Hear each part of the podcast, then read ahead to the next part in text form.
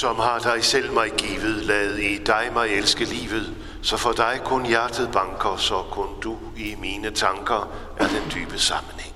Amen. Evangeliet til anden påskedag skriver evangelisten Lukas.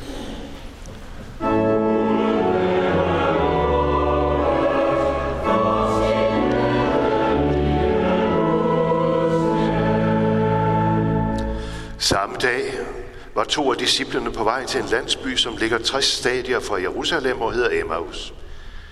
De talte med hinanden om alt det, som var sket, og det skete, mens de gik og talte sammen og drøftede det indbyrdes, så kom Jesus selv og slog følge med dem. Men deres øjne holdtes til, så de ikke genkendte ham. Han spurgte dem, hvad er det, I går og drøfter med hinanden? De stansede og så bedrøvet ud, og den ene af dem, Kleofas, hed han, svarede, er du den eneste tilrejsende i Jerusalem, der ikke ved, hvad der er sket i byen i disse dage? Hvad da, spurgte han. De svarede, det med Jesus fra Nazaret, som var profet, mægtige gerninger og ord over for Gud og hele folket, hvordan vores ypperste præster og rådsherrer har udleveret ham til dødsstraf og korsfæstet ham. Og vi havde håbet, at det var ham, der skulle forløse Israel. Men til alt dette kommer, at det i dag er tredje dag siden det skete. Og nu har nogle af kvinderne iblandt os forfærdet os. De var tidligt i morges ude ved graven, men fandt ikke hans legeme og kom tilbage og fortalte, at de i et syn havde set engle, som sagde, at han lever. Nogle af dem, der sammen med os, gik så også ud til graven og fandt det sådan, som kvinderne havde sagt, men ham selv så de ikke. Da sagde han til dem, I uforstandige, så tungnemme til at tro på alt det, profeterne har talt. Skulle Kristus ikke lide dette og gå ind til sin herlighed? Og han begyndte med Moses og alle profeterne og udlagde for dem, hvad der stod om ham i alle skrifterne. De var næsten fremme ved den landsby, de var på vej til, og Jesus lod, som om han ville gå videre. Men de holdt ham tilbage og sagde, bliv hos os, det er snart aften, og dagen er allerede gået på held. Så gik han med ind for at blive hos dem. Og mens han sad til bords sammen med dem, tog han brødet, velsignede og brød det og gav dem det. Da åbnede deres øjne, og de genkendte ham, men så blev han usynlig for dem. De sagde til hinanden, brændte vores hjerter ikke i os, mens han talte til os på vejen og åbnede skrifterne for os? Og de brød op med det samme og vendte tilbage til Jerusalem, hvor de fandt de 11 og alle de andre forsamlede, som sagde, Herren er virkelig opstået, og han er set af Simon. Selv fortalte de, hvad der var sket på vejen, og hvordan de havde genkendt ham, da han brød brødet. Amen.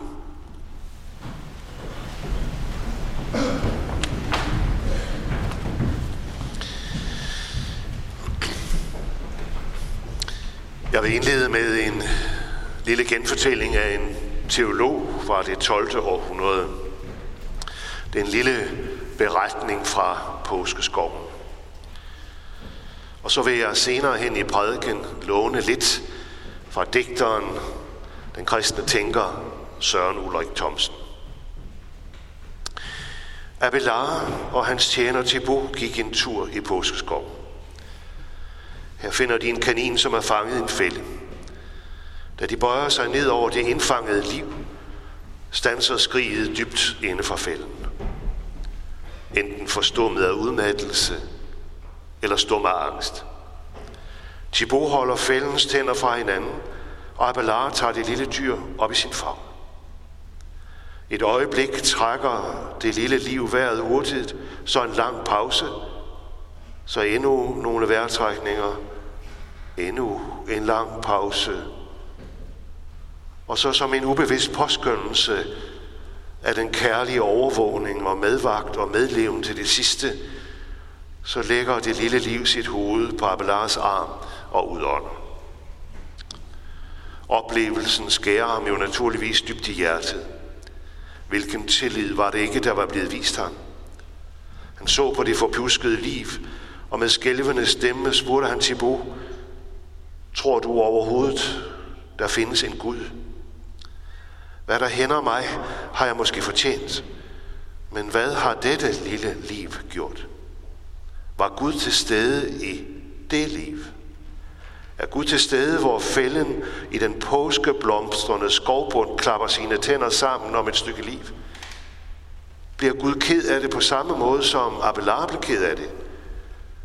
Og hvis han bliver ked af det, hvorfor forhindrede han det så ikke i at ske? Alt dette ved jeg ikke svar på, sagde Thibault. Alt dette, sagde han fortsættende og rørte ved det sønderlemmede liv, sker på grund af os. Og samtidig råder Gud mere end os.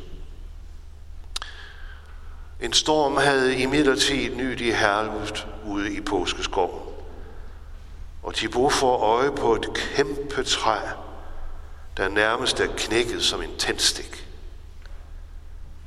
Ser du årringene i det bristede træ? Det gør du, men du ser dem jo kun på grund af brudet. Ellers er de jo skjult for dig. På samme måde er Gud i det bristede liv som den dybe sammenhæng. Og se nøjere til, skyder der ikke en lille kvist. Så vidt den gamle teolog fra 1200-tallet. Korset tømrede sammen af træ, af brudfladerne mellem de skjulte, gådefulde sammenhænge og de åbenbare spørgsmål om hvorfor og hvortil. Gud er i det brudte liv ved sin søn Jesus Kristus, og livstrædets gyde af korsets rod, som vi synger. Her vækkes sorg til glæde, og vågnende jeg ser de døde i en påske morgenrøde. I vekselvirkningen mellem klagesang og lovsang, vores smertelige spørgsmål vækker nye spørgsmål. I påskeskovens og i menighedens lidelsesfællesskab, så mere end brudets intethed, nej snarere et liv i opstand, et liv i fælles forundring over Guds magt til at være i magtesløsheden. Denne vor gådefulde Gud, som er verdens ophav og samtidig helt nær i Jesus, i alle årringene mellem vækst og brud. Altid fremelskende sindets og naturens spirelag. Dette enorme paradoks, at han er den mindste orm nær, og han føder fuglen. Se solsortene for jer i jeres have med den gode ormekultur. Dog menneskenes børn har han allermest kær. Gud ånder på øjet, når det græder. Ikke så det græder, men når det græder.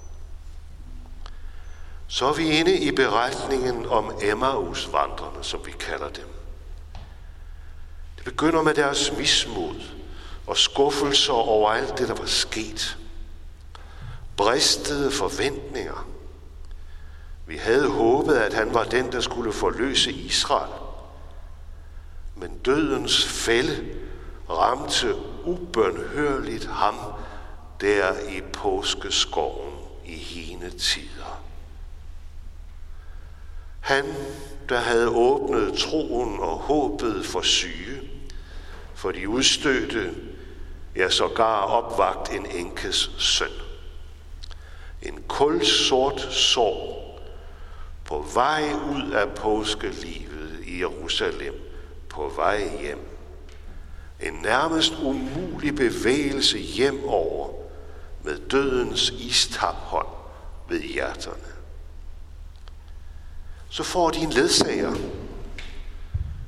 og midt i sorgen kommer de i samtale med ham. Ikke i tonearten, livet skal jo gå videre. Det blev snarere en slags walk and talk. Fortæl mig om din sorg, mens vi går. Medvandreren lyttede og slog følgeskab, sådan som den franske forfatter Albert Camus fortæller det. Gå ikke foran mig. Måske vil jeg ikke følge dig. Gå ikke bag ved mig. Måske vil jeg ikke føre an. Gå ved siden af mig og vær blot min ven. Han lyttede medlidende og medlevende til sorgen og åbner deres tanker. De inviterer ham til at dele sine perspektiver på deres fortælling. Han åbner deres øjne for, at allerede det gamle testamente, deres egen bog om Gud, deres egen fortællebog om menneskenes lidelser og skæbne og fremtid her i denne verden, faktisk har talt om den lidende tjener. Og han sætter det i relief med Jesus på korset. Han inviterer dem til, midt i sorgen, at tænke og føle det, de egentlig kender til. Og hvor er det grundlæggende vigtigt med fortællingen og medvandringen i sorgens landskab. Jesus begynder forfra med disse hårdt ramte mennesker på en måde, de godt kender og alligevel slet ikke kender. For det er altid naboen, det rammer. På deres betingelser og under stor generositet går han sammen med dem. Han har ikke travlt med at få sorgen til at gå over. Han går med. Respekterer, at selvom det har været påskedag med opstandelse og masser af lovsang, så kommer man sig bare ikke lige sådan over langfredag. Efterhånden når de hjemmet, og alle, der har erfaret tab, ved, hvor tung vandringen hjem over er. En lang, lang fredagsvandring. Men nu med den opstandne, og de ved det ikke. Deri deler de vilkår med os, det moderne mennesker, ja, menneske til alle tider. Det ved de imidlertid, at de har stået ved en grav, som nu engang er det eneste sted i verden, hvor du ikke er. Fra Søren Ulrik Thomsens digtsamling Rystet spejl.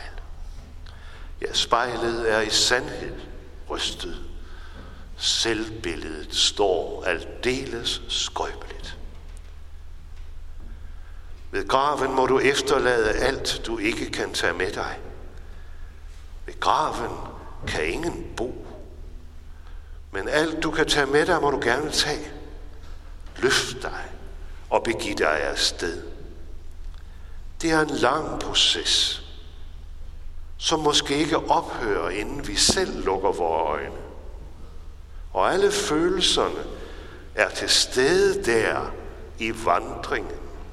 I en tummel mellem vrede, rædsel, sorg og glæde. Ja, sågar følelsen af hævn kan vise sig. Det fortæller påskeskovens historier også. Tænk på Peter. Emmausvandrerne er med deres følgesvend i en proces, hvor de må forlade alt det, de ikke kan tage med sig. De skal forlade graven og forsone sig med det, der er sket i deres liv. Nu viser det sig imidlertid, at forsoneren netop er ham, der følger dem på vejen. Mange af os, ja vel os alle sammen, kan ikke undgå andet end at undvige sorgens dybe fortvivlelse, for det er et skrækkeligt sted at være. Vi er rædselsslagne, skriget tårerne og vreden må dæmpes på en eller anden måde. Og hver har sine, og hver familie sine mekanikker til at mestre det. Men det dybe skrig indefra er det mest naturlige svar på livsafgørende tab. Således det dybe skrig, der samler hele verden i disse påskedage efter det, der er sket på Sri Lanka.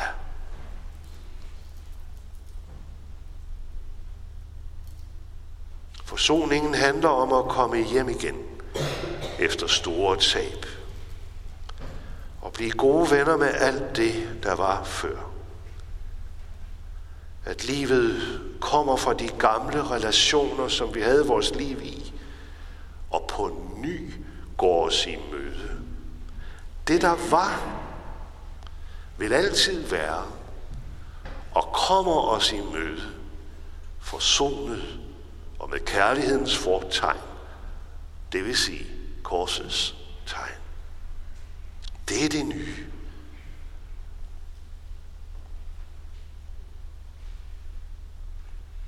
Der er de så, de to. Der er de med ham på tærsklen fra det selvfølgelige ved at være til det mærkelige i ikke at være død. Og videre med Søren Ulrik Thomsen, det bliver klart, at jeg allerede er et andet sted. Et sted, hvor hverdagen er mere end rigelig. Og det er så mærkeligt, at vi alle skal dø. Men tanken om opstandelsen er ikke mærkeligere, end at vi virkelig findes, du og jeg, i påskeskov. Hvem er denne medvandrer så i virkeligheden? Ja, det går op for ham, da han bryder brødet ved måltidet, og de ser, at han selv som det brudte brød har bevæget sig sammen med dem fra graven til hjemmet. Hele tiden var han med. Hele tiden. Nu er de på alle måder, alle tre for så vidt, brudt op i opbrud. Og de to i særdeleshed, ja, Jesus medfører, han hang jo på korset, nogle gange også i aldeles sammenbrud. Så påskens budskab er, at Gud er i det brudte ved sin søn Jesus Kristus. Med fortvivlelsen kommer helingen og lægedommen til alle de sår, der blødte på vejen til Jerusalem. Det er påskens dybeste evangelium og mysterium, at med fortvivlelsen, med smerten, med skriget, kommer lægedom. Altid bliver du og jeg mødt af Gud, som er livet selv, vejen selv, kærligheden selv. De ved det ham. Deres hjerter brænder. Så forsvinder han for deres øjne. Og livet der på den anden side dørtærsklen var virkelig, virkeligt. De kendte ham. Og alt det, der var med ham i brudet, fortalt ind i deres nye liv. På vej igen ud over dørtærsklen. Uden ham. For han er jo gået. Og så bliver det dybe spørgsmål nu. Var de så ikke dobbelt alene, når han nu forlod dem igen? Nej, for nu ved de, at han lever og følges med dem på vejen som før. Og nu ved de dette, som vi holder påskegudstjeneste på i hele verden og Sri Lanka med, at han er der og holder påske sammen med enhver, og at han er i det brudte, der hvor fælden er klappet sammen om et lille liv. Amen.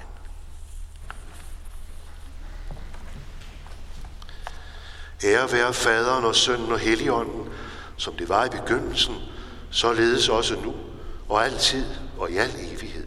Amen. Trøst og styrk du, vor Gud, alle dem, som er syge og sorgfulde, enten de er fjern eller nær. Vær med din nådige hjælp hos alle dem, som lider under anfægtelser, og står os alle bi i fristelsens time. Velsign og bevare din hellige almindelige kirke og os i dem. Velsign og bevare dine hellige sakramenter, og lad dit ord have frit løb iblandt os, for at dit rige med retfærdighed og fred og glæde i Helligånden må udbredes og vokse, og nådens lys skinne for alle dem, der sidder i mørket og dødens skygge. Hold din beskærmende hånd over vort folk og fædreland og al dets øvrighed.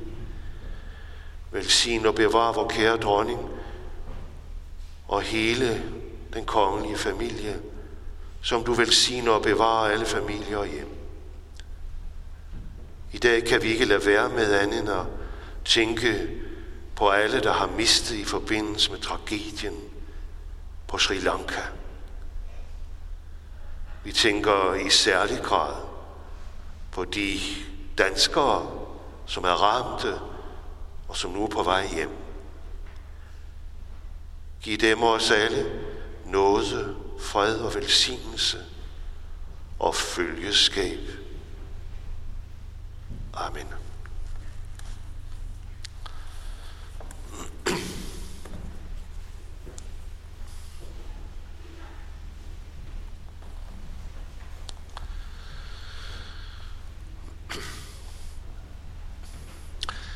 Jeg bør nok lige fortælle jer,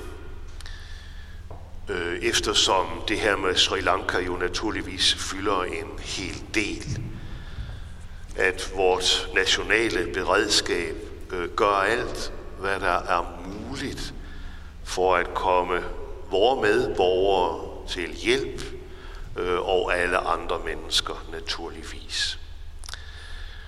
Og folkekirken har også et beredskab, som vi er nogen, der er en del af, og det beredskab hjælper bedst muligt i den her situation, hvor der også er folk fra vores egen, der er hårdt ramt. Nu skal jeg fortælle om den nye uge. Søndag den 28. april kl. 9.30 og kl. 11, der har Jens Mosgaard Nielsen konfirmation, og samme eftermiddag er der frimesse ved Bognudsen. Tirsdag den 23. april er der møde i Betania kl. 7:30 om aftenen. Det er Henrik Alex Jensen fra Silkeborg, der taler under overskriften Ophøjet på et kors. Onsdag den 24. april kl. 10 i Betania får kirkecaféen besøg af kirkens babysalmesangshold, og det bliver fantastisk. Også onsdag den 24. der er der spaghetti-gudstjenester kl. 17. Og på torsdag den 25. april er der babysalmesang kl. 10:15. Og så skal jeg også lige fortælle, at på torsdag den 25. kl. 14 i Betania, der kommer Laurie Smogsgaard, tidligere politibetjent her i byen, og fortæller under sovende eftermiddagen om en rejse til Island.